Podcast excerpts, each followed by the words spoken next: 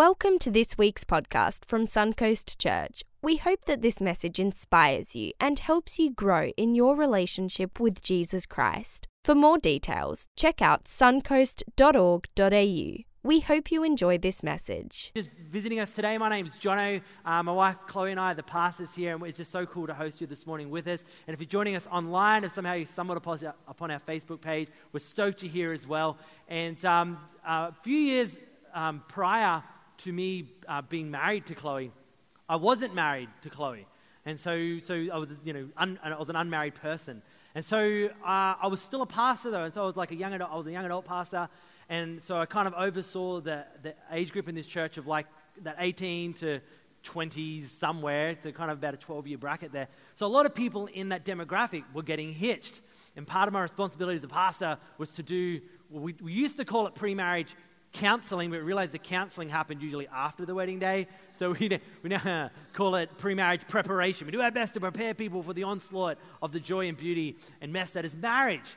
And so, so I had to sit down with unsus- poor, unsuspecting couples and do their pre marriage preparation with them. Now, you might be thinking the very thing they were thinking, the very thing I was thinking. Why is an unmarried dude doing the pre marriage preparation with us? So I had to come up with a good answer for that. And the best answer I had was, well, you don't know more than me. Like, you're unmarried, I'm unmarried, so let's do this together. And so, but I needed, I needed somewhere to get my cue from. Like, I can't just go, well, here's what I reckon about marriage. You know, what I reckon is, I needed something to get my cue from. Luckily, there was a book Many years ago, my dad wrote an amazing book to help prepare couples for marriage. Um, it's now, people have brought it and do pre marriage prep even to this day all over the world from a heap of people leverage it. It's an amazing book. So I had the book. And so pretty much the pre marriage prep would go something like this. Well, the book says that when it comes to communication, you should do X, Y, Z. The book says when it comes to your in laws, you should do X, Y, Z, right? So it was all about drawing my cues from the book. And then something amazing happened. I met Chloe we fell in love. I somehow convinced her it was a miracle and she married me.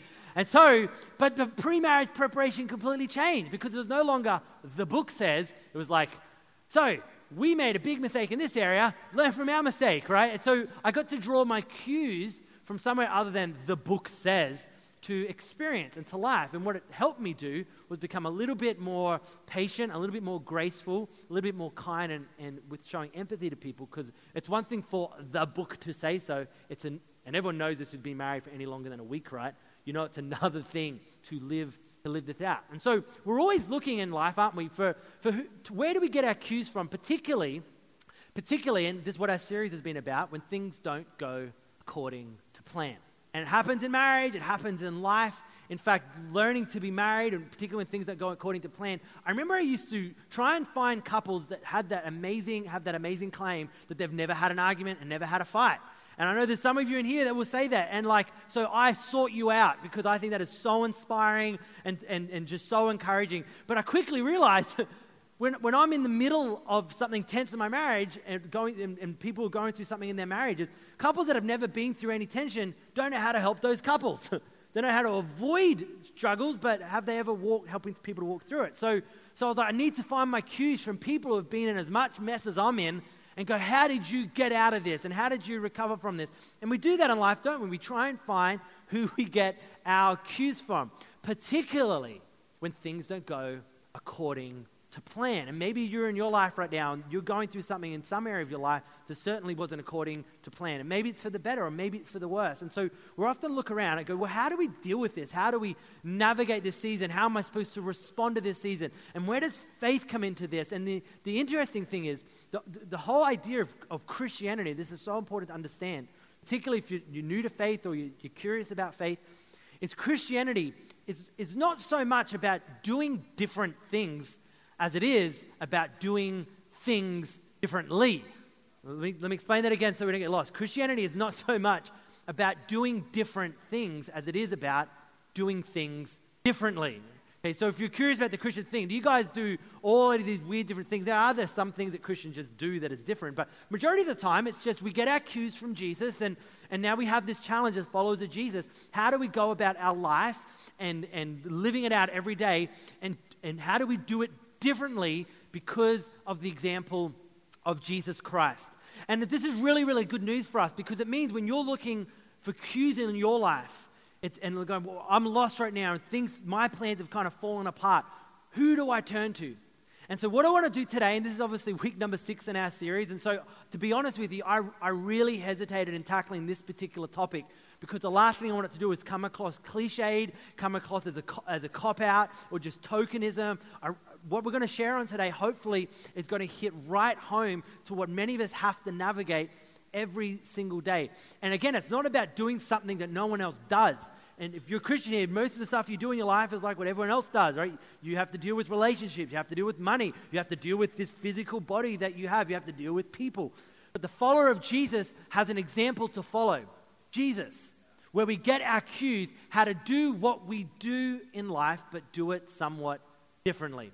And so, what I want to do today is look at one particular um, uh, uh, uh, an illustration and story in the New Testament where, because it's filled with them of where things went wrong and the followers of Jesus had to kind of get their cues from somewhere and they looked at the example of Jesus and it, and it completely changed the whole way they engaged when things didn't go according to plan. We're going to read from the Gospel of Mark today. Mark obviously wrote it, but he was dictating what Peter was saying. Peter was one of the first followers of Jesus. He was a fisherman by trade. So it'd be fair to assume, as a fisherman from the Middle East 2,000 years ago, he wasn't able to write himself. So he got Mark to dictate it. That's why the Gospel is called the Gospel of Mark. And. Um, and here's a story that three of the Gospels record um, this particular event that took place. So we pick it up here in the Gospel of Mark. It says this That day when evening came, Jesus said to his disciples, Let us go over to the other side. So, this is the other side of a, of a lake, a body of water. So, leaving the crowd behind, they took Jesus along, just as he was, in the boat. And there were also other boats with him. But a furious squall, can everyone say that word with me? Because you're going to remember this squall. Nice job. Everyone at home, good job. A, a, furious squall came up. Now, if you don't know what a squall is, a squall is like a sudden, unplanned, not according to plan, unpredictable storm, like really isolated. It could be snow, wind, hail, snow, whatever, it, rain, whatever it is, right? In a moment, just, oh, it's like it's a squall. So a furious squall came up, and the waves broke over the boat. So it means they, they, didn't, they looked at the weather and like, ah, oh, this is fine to cross over. And then it happened as they were in the middle of crossing over. Waves were crossing over the boat so that it was nearly swamped. but Jesus, this is amazing. Jesus was in the stern, sleeping on a cushion. The disciples woke him and they said to him, This is so, this is so amazing. They said, Teacher, don't you care if we drown? You've got to see the, the tension that's playing out here in this moment. A whole bunch of professional fishermen, Peter being one of them, was in the boat. Squalls would have been nothing new to them. Sudden waves and storms and winds blowing when they're out there fishing wouldn't have been something new. That wasn't what was blowing them away. What caught their attention, what they, they couldn't compute, was that in the middle of waves breaking in over the boat, here was their teacher, here was their rabbi, here was the supposed Son of God, fast asleep in the stern of the boat. And an odd sign that was, they could understand if he was up going, quick, let's, let's row or let's sail. I'm not exactly sure what fishermen do in those moments, but just roll with me here, right? Well, they're probably expecting some kind of demonstration, some kind of illustration, some kind of motivational speech, like all hands on deck, or quick, bow ship, you know, we're in trouble, right? What do they get? Nothing. He was fast asleep. And they asked a very pertinent question. They said, Teacher, don't you care that we could drown? And isn't, I mean, isn't that just the question that you and I ask when we find ourselves in our own proverbial storms that we didn't plan. And we feel like the waves of life are crushing over our boats and the waves of worry are stirring up inside of our hearts. And we're fearful. And often, what can seem like silence from God, we tend to ask the question that the disciples asked. They said, Don't you care? Maybe today you're in something in your life, and that is indeed the question you've been asking. Does, does God does God care? Because, because surely, surely, like, if God cared for me, He wouldn't allow this particular storm to take place in my life? Does, does, God, does God care for me? And it, it's actually a really honest question to ask, and it's a really important question to ask, and there's a mystery around it. And, and I might be completely wrong in this, but this is at least my observation from when storms hit a person's life and when uh, the, the boat of a person's life feels like it's going down, and we ask those big questions about God. He, here's the mystery around it. I've seen many people go through a, a storm in life and go through something that was not according to their plan. And what they went through caused them to leave faith. And it caused them to turn their back on their Heavenly Father, do it alone. And it convinced them somehow in the middle of that, what they were going through. Maybe some of you can relate to this tension. It convinced them that maybe God doesn't care. And so they left faith. But here's where the mystery lies. And you've probably seen this too. Maybe you're even going through this, or maybe it's why you're here today. People who have been through the same kind of storm, their storm they went through led them to faith in God. The storm they went through got them asking questions about the meaning of life and the meaning of suffering and the meaning of their future. And their questions led them beyond themselves and led them beyond to their events to something deeper, something bigger, and something eternal. And they discovered in their storm that there is a heavenly Father who isn't distant and removed, but a heavenly Father who is close and wants to be intimate and wants to be with you in your boat, in the storm. And so to me, it's often a mystery why the same storm can leave some people to leave faith or the same storm leads some people to discover faith. So, what I want to do, to, and I'm not, again, I'm not a pro at this, but just to tackle this from one angle, I want us to put the God thing to the side, if you can do that, just for a moment, right? Just some of you find that easier than others, some of you might find it harder than others, but just for a moment, leave it here. And, and to recognize something, okay? These guys, these fishermen, a squall or a storm would not have been new to them. Being fishermen, Storms would have happened all the time. I mean, they would have been pros. And here's the thing Jesus, said to them, We want to go to the other side, meaning we have a goal, somewhere we want to go. And you don't even need to have any kind of faith or spirituality to understand that when you have a goal or you have something you want to be, you want to cross over to the other side of anything, is that every goal has a squall.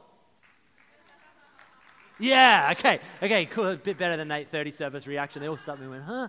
At least four people clapped. So, Every goal has a squall. Every I just needed to find something that rhymes so it's memorable, okay? Because think about it. Anytime you've attempted to cross over the other side of anything, you've had a goal, it means that there is a very real possibility of opposition. This isn't even a God thing or a faith thing, it's just a, a thing thing. Right? You have a goal, you have an ambitious, you have an ambition, you have a desire, and you want to cross over the other side of anything. The reason it's a goal is because you know there's a very real chance of setbacks and storms. If there was no very real chance, it wouldn't be a goal. It would just be a, um, a doing. I don't know. There's no word for it, right? But you, anyway, and you're here this morning. If you've had a, had a goal for your marriage, had a goal for your kids, had a goal for your business, had a goal for your, your health, you would know any goal, there's just obstacles because you're involved, right? So you have, yeah, yeah. So you have to kind of figure out a way to get through the obstacles that are, and it's not a negative thing. It's just it's just a, a, a thing. And so, so for the disciples of Jesus in this moment, the squall wasn't what's new. And in fact, in all three accounts of this story, from three different of the four gospels that recount this story, nowhere did it mention that they were going to sink. It just said that there were waves hitting them, they were in a storm. The part that stood out to the disciples of Jesus wasn't that they were in a storm, and wasn't that the supposed Son of God would allow a storm in their life what got their attention and what they couldn't understand, and the question that they asked stemmed from this one factor. They couldn't get how Jesus was asleep and that supposed peace while everyone else had panic. They could not wrap their head around how Jesus found calm in the middle of a storm. And again, without wanting to sound cliche and you know, you know, kind of just these Christian throwaway lines we do, we cannot avoid this particular dynamic of what it means to follow Jesus because the Jesus way will always teach us how to find calm in the storm. And whilst we can't be guaranteed a life will be free of storms, and again, you don't, you don't need me to know that. You don't even need the Christian story to, to kind of in, intervene with your life to know that every goal has a squall, right?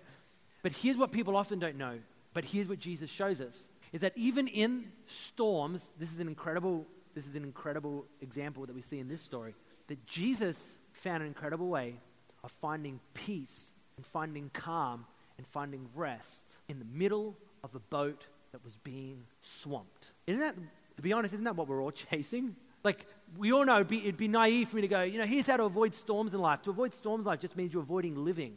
The, the Christian message, the Jesus way, it offers incredibly deep resources for us to wrestle with to learn okay, I get that there's storms in life, but you're trying to tell me that there is some kind of way to learn the Jesus way whereby I can find calm in the middle of a storm? You betcha. And here's my point. It's when we're in life, when we're in storms, we're often looking, as I said at the start, where do we get our cues? Who do we look to? Where do we get an illustration from? Here's the thing I want you to get your cues for calm from Jesus. Because, because we, we can too easily, and here, here's why this is important, right? We can too easily think, you know what? I don't need this. I'm, just, I'm, I'm the type of person who can navigate a storm. I just want to get on the other end. Don't tell me to calm down. Don't tell me how I need to react in storm. I'm just going to get to the other end. If you don't want to do it for your own sanity, here's what I want to plead with you with do it for the sanity of those who have to live with you. And I really mean that, right? Like the reason I'm so challenged about this, if I just was by myself, never, you know, freak out away. But I have a family to live with right? Maybe you do too. If you don't have a family, maybe you've got neighbors and your neighbor's like, well, you turn that down. Or maybe you've got colleagues to live with. You're definitely part of a community here that cares for you. And so to realize that, that within community, okay, even if not for yourself, learn to do this as an encouragement and an example and a support to other, to other people, is you can learn the Jesus way, whereby, not that we avoid storms of life, but we can learn how to do storms differently and to learn to get our cues from the Son of God. I mean, I look at, I look at this in my own life, how often, like, this is a nice idea, but where does it interrelate in everyday life? Um, I don't know how you find air, air, air travel and going on planes. To me, it still baffles me that planes can fly. Does anyone agree? Like, how do tin tubes fly? You know? So you just try not to think about it and you just happily, you know, go on your way. So, so here's the thing the moment, the moment turbulence hits in a flight, I am a panicker, right? I'm like clutching the seats. I clutch the thigh of the person next to me. I don't care who they are. I'm like, man, this is weird. I'm calling the ranger or what is, whoever's on the flight, a ranger. I don't know where I got that from. Air Marshal, that's the one. Someone help me. I'm sitting next to this dude. But anyway, so I, I freak out. So what I do, the moment we hit air turbulence, I need to get my cues from someone. Don't get your cues from me. Okay? So who do we all who do we all look for when we hit turbulence? We look for the staff.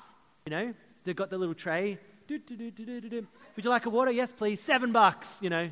So if they're happily like, it's going to be 10 bucks tonight. But if we're happily like going through the aisles and I'm bumping away here and they're just like, would you like, you know, would you like an extra slice of cheese with it? So if they're like calm as a cucumber, I'm like, I'll get my cues from them because they know, they know more than me. They've been here a lot more than I have. What I think is like an emergency, they're like, it's normal. You don't have to panic. So you've got to get your cues from someone you know, if they're running back to their place quickly and these ones and they quickly have to put their things up, then panic, go for it, okay? And, you know, do your whole thing, pray to God, or whatever it is you do. So, but, but here's my challenge to you, okay? When we go through storms, I want to talk about what does it mean to actually get our cues from Jesus? And what difference, if any, does being a follower of Jesus make then? If, if we can't be guaranteed the absence of storms, how do we know peace and calm and rest? How can we do storms differently because of Jesus? So they freak out, you know, Jesus, don't you care? And then here's the next part of the story as Mark records it.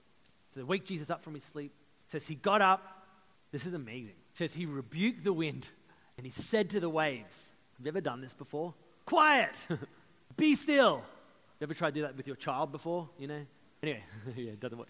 But he said it to the storm, he said it to the waves. Then the, this, is, this is amazing. The winds died down and it was completely calm before there's ever calm on the outside, he had incredible calm on the inside, right? So he said to his disciples, and this is amazing. He said, Why are you so afraid? Do you still have no faith? Why are you why is your faith still redlining? Do you still have zero faith? Now, this is this is really important to understand here, and I, I want to draw some clarity around this. And I could be wrong, but I'm pretty sure it isn't a, a, a truth to say that in life we can know what it is to have no fear. Because, because fear had its, had its uses, right? I mean, fear used and managed correctly actually is very helpful. If you're a parent, having a good measure of fear keeps your kids safe, right? Teaching your kids to be, have a good measure of fear about the right things, keep them safe, right? So, so fear has its uses. The problem with fear is when it begins to rule your life. Okay, when fear begins to dominate your existence and to steal your calm and to steal your joy, that's when you know fear has come out of its wrong position. So Jesus says, Jesus questioned his disciples. He says, Hey, how is it that you're still, and he used this term, he didn't say, Why are you still afraid? He said, Why are you so afraid? Meaning your, your fear is still like red lining. And he said this Do you still have no faith? He didn't say, you know, a small measure of faith. I think I trust God. He said, I'm looking at your measure of fear in your life, and it's up there. You have, you're so afraid, which says to me that and, and if you're not a Christian here, you're not familiar with kind of church speak, the best understanding of, of faith is trust. It means to trust in God. So Jesus looked at his disciples and said, By the amount of fear that is dominating your life, it says to me that you don't trust God at all. You have no faith. He didn't say the difference is, you know, have a little bit of faith and have no fear. He goes, I get you, you'll have fear in life. But he says, you haven't allowed your faith in God to have any impact on your fear whatsoever. It means faith is obviously just something you put on the side there that you go to on Sundays. But in the real life, when storm hits in your life, you don't let your faith impact your fear at all. And your fear redline and you panic and you're upset and you get hot headed and you get angry when you could be like me. You could know what it is to be calm in the storm. And the point is this faith in Christ will always have a direct impact on your fear. Faith in Christ will always have a direct impact on your, on your fear. And so maybe in, in your life, and again, I, I want to acknowledge like fear is a real thing. And I'm not saying have no fear. But what I am saying, particularly if you're a follower of Jesus, do you ever invite the one who slept in a storm on a boat 2,000 years ago to help you with your fear? Or does your fear take precedence over any trust you have in God. And so, what I encourage you in and what I want to challenge you in is that faith in Christ, by its nature, will gnaw away at your levels of fear and will eat away at your anxiety and will begin to destroy your panic and destroy your worry. The more you learn and begin to trust Jesus with your life, you will find your fear levels go down and down and down and down, and you'll begin to put fear in its place in your life. And the way you put fear in its place is by submitting it to Christ, not by submitting to your fear. And this is the tension. You have fear. You either submit it to Christ and go, freaking out here, you know, buzz out, or we allow our own lives to submit to fear. And your life is too important and your life is too valuable. And Jesus has done so much for you that you should never allow fear to be the dictating factor in how you live your life. I mean, think about fear in, this term, because fear can come in a whole lot of shapes inside it. It's not, I guess, it's not one shoe fits all, if you can put it that way. There's, there's, a huge, there's a huge different dynamics when it comes to fear. And the, the incredible thing about this, or the alarming thing about this, is I think more people have quit going to the other side of whatever it might be, the proverbial other side or the goal in life. More people have quit goals in life or quit advancement in life out of fear than ever have done out of failure. More people quit out of fear than they ever do out of failure. And it, it's so prevalent that, that you know, if you've, you've given up on something because you've tried and tried and tried and failed and failed and failed, and then you got counsel and you tried again, and you got more wisdom and you tried again, and you got educated and you tried again. I understand if you've tried and tried and tried and failed and failed and failed, and done everything you expect to go, look, this is just not going to work. All power to you. But, but when you don't even try to go to the other side, when you give up because of fear, when you quit, because you don't even give it a go, that's a true tragedy. When you avoid finding peace in your marriage, not because you've tried and sought counsel and sought people to help you along the way and sought support and sought godly intervention, you just were fearful of having that conversation. When you're fearful of having that chat with your son or your daughter or your mother or your father or your friend or your sibling, when you just didn't engage with something because of fear, that's a tragedy. And we too often quit and give up purely out of fear and anxiety and worry rather than failure. I mean, it can be fear of man. Think of it. Think about how often fear of man is like a snare to our lives fear of correction, fear of rejection, fear of people's opinions. Then there's the fear of loss, losing our security, losing our comfort. I think that's why so often we, we stop so short of achieving any goal in life because we just are, are scared of losing what we find comforting. It's like if I go for that goal, it means I won't have this comfort in my life. That's right. And so fear of losing comfort holds us back. Fear of death, it's huge. But this is where faith in Christ intersects with our fear. Jesus said to his disciples, Why are you so afraid? Do you still have no faith? But then it goes on and he says this. They were, they were terrified you think, hang on, you've just calmed the storm, you've calmed the waves, the, the, the, you know, the water's not rushing over our boat anymore. You think they'd finally know calm because the outside storm was gone. It's not the case because fear isn't just based on what's happening outside of you, fear is more to do with what's happening inside of us. And they were still terrified and they asked each other, Who is this? Even the winds and the waves obey him. This is, this is what's crazy. Even though the storm outside had stopped, there was still a storm raging inside. And that can happen for you and I. Because fear can blind us. This is so important to understand. Fear can blind us to the good that is in our lives. And many of you have so much good and so much healthy things and so many things going for you. But you know, fear is a grip in your life when you just can't see it anymore. And we get so panicked and so worried about something, a storm in our life that it blinds us to the good things that are happening and the people that are in your world and the people who are loving you and the people who are supporting you. I remember, I remember it said once, and this ticked me off, but I found it quite humorous. So the difference between an ordeal and an adventure is just your attitude. So it's an adventure. I'm with all my mates in a boat. If we're going down, at least we're all going down together, you know. I don't know how you look at it, right? But fear blinds us to the good in our lives. The second thing it does is fear puts the worst case scenario on a pedestal. Right? I mean, think about how quickly we go to like the, the, the worst case scenario of thing. Everyone's against me. This whole thing is going to fail. What that does is it leaves no room for hope. It leaves no room for patience. Worse and more of all, it leaves no room for growth. It Indeed, no room for maturity. And fear says this is all bad. Nothing good can come from this. It always puts the worst case scenario on a pedestal. Fear then goes on to steal our rest and our peace. That's why so often many of us will lose sleep, we'll lose our joy. Just you can't bring yourself to sing. Some of you, that's a good thing that you don't sing in publicly too often, you know, that's all right. But it will steal your rest and your peace. And finally, perhaps most tragically, fear can too easily become our lens in which we view the whole world. And so everything we look at is tainted with fear. Everyone's against us. Nothing's going to work out. It's all going wrong.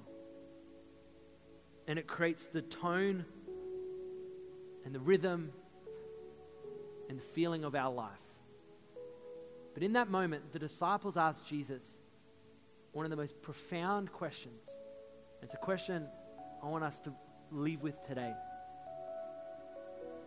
It says as Jesus calmed the storm down, he said, You know, why are you terrified? Do you have no faith? It says they were still terrified and they asked the question, Who is this? Who's this guy? I mean, who is this that while we were all panicking and we were all afraid and we were all worried, who is this that kept his cool? I mean, who, who is this that when I was at my worst and when worry and anxiety had swamped my life, who is this that stuck with me? Who is this that when my proverbial boat of my life was being swamped and was going down and I was scared for my future, who is this that refused to bail on my life and it stuck with me and stayed with me in the boat? Who is this? And friends, for you and I, how we answer that question of who is Jesus will determine not just what happens to you, but it determines how you handle, navigate, and walk through the inevitable storms of life that is thrown your way. Who is this? Who is this Jesus who refuses to give up on me when I've given up hope and everything else? Who is this that chooses to see the best in my life when all I see is that everything's crumbling and everything's going down? Who is this? And friends, here's the thing, okay? My hope and my prayer is that we don't just look at this moment when we talk about Jesus and we talk about faith as some kind of tokenism that the, the God thing and the faith thing is just some, it's just something to make me feel nice, maybe on a Sunday once a week, or maybe when I jump on my phone every day to get my fix, or whatever, whatever it is. Right? Nothing ticks me off more than when I see like a community leader when there's like some tragedy happens and they do the classic, you know, our, our, our thoughts and our prayers are with you. I'm like, like this, this, this Jesus dynamic in our world. It's not a token. It's not some cliched on the side, right? Here's the thing what Jesus did in the boat that day was symbolic of ultimately what he did on the cross for your life and my life. When, when he looked at the storm of the human experience, he didn't jump ship. He said, I'm jumping in with you. I'm going to come in the human mess with the human worry and concern and anxiety, and I'm going to come as the Prince of Peace. And I'm going to offer your life an anchor, and I'm going to offer your life some hope, and I'm going to be the one that offers your life the peace and the calm that you are looking for. I am Jesus. I'm the one who loves you. I'm the one who's committed to you. I'm the one that's going to rescue you. I'm the one that's going to be with you in the storms of life. I will not bail when your ship is being swamped. Who is this? And if you're a follower of Jesus here, my challenge to you, man, have you left Jesus outside of your sinking boat for far too long? And it's and, and I get I can get I get it, right? But allow a storm to become a trigger for you again to remember, hang on, this isn't a token thing. We don't just go, you know, thoughts and prayers. God gave his life so that you would know peace. And not just on this side of eternity, but peace forever. You know, those who walked with Jesus and those who knew Jesus personally, spent a whole lot of time trying to outwork and apply what Jesus taught and what Jesus did and the example Jesus showed them. It's what we call our New Testament. it's pretty much after the gospel accounts, the biographies of Jesus, the disciples like Paul, Peter, John, James, Jude, the rest of the New Testament, them trying to like outwork how do we put what Jesus showed and Jesus taught into practice. When it came to navigating the storms of life, when things don't go according to plan, a squall rises up the Apostle Paul said something so profound, and it's recorded in his letter to the church at Philippi. And here's what he says to do in moments like this He says, Do not be anxious about anything. But in what situation? In every situation. By prayer and he repeats the word, but just does it in a non Christian term or non spiritual term. Petition it means the same thing, just asking God. With thanksgiving, present your request to God. Here's the thing in every situation, can we hold that up there just for a moment? Because I'm going to come back to it. In every situation, I think we, we, we too often write God's care for us off, and we think he's, he's not interested in this, in this or that, or, and we give conditions to God, to God's care for our life. Well, if those who walk with Jesus do anything about Jesus, maybe we can get our cues from them. And they we're like, here's the thing. You know what you should be anxious about? Nothing. Do you know what you can bring to God, your cares and your worries? You know what things God's concerned about in your life? Everything. Those things you think are too small, He cares. Those things we write off as too big, He cares. Every area of your life, your Heavenly Father is interested and what the apostles would say is, hey, bring those things that would otherwise cause you worry and fear and anxiety, bring them through prayer and petition to God. And here's the promise it says, and the, the peace of your heavenly Father, the peace of God, which, and I love it how he just calls this because it's what we're all thinking. He said, which transcends understanding, which means, why should you be calm and peaceful when a boat's been flooded by water? Well, Jesus would say, because your skin's waterproof. That wasn't that funny, was it? Okay. he said it transcends all understanding, meaning the, the peace that comes through faith in Jesus. It does, it's not supposed to make sense. And they just call it. But they said this the peace of God, which transcends your understanding, will, will guard your hearts and your minds. That's where most of the storms in life rage in our world. Will guard your hearts and your minds in Christ Jesus. My friend, if we can take any cue from what the first followers of Jesus understood about the man who stayed asleep on a cushion in the stern of a sinking ship, it would say this all your cares, all your worries, all your fear, submit them to God. Don't submit to them, submit them to God. Because often our fear and our worry and our anxiety is often just an unprayed prayer.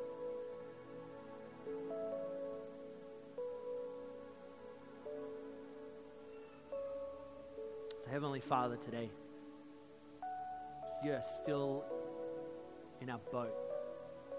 You haven't jumped ship. For those this morning who feel like they're being sunk and overwhelmed, today we submit our fear to you. I'd love you, maybe everyone here, and even if you're watching along online, why don't you just take 20 to 30 seconds right now for the very thing that you feel is drowning in your life, the squall in your life? Why don't you take your own moment right now, submit it to God? And if you're not a Christian here, if you're someone that isn't familiar with this, this could maybe be your first step of trust. So take a moment.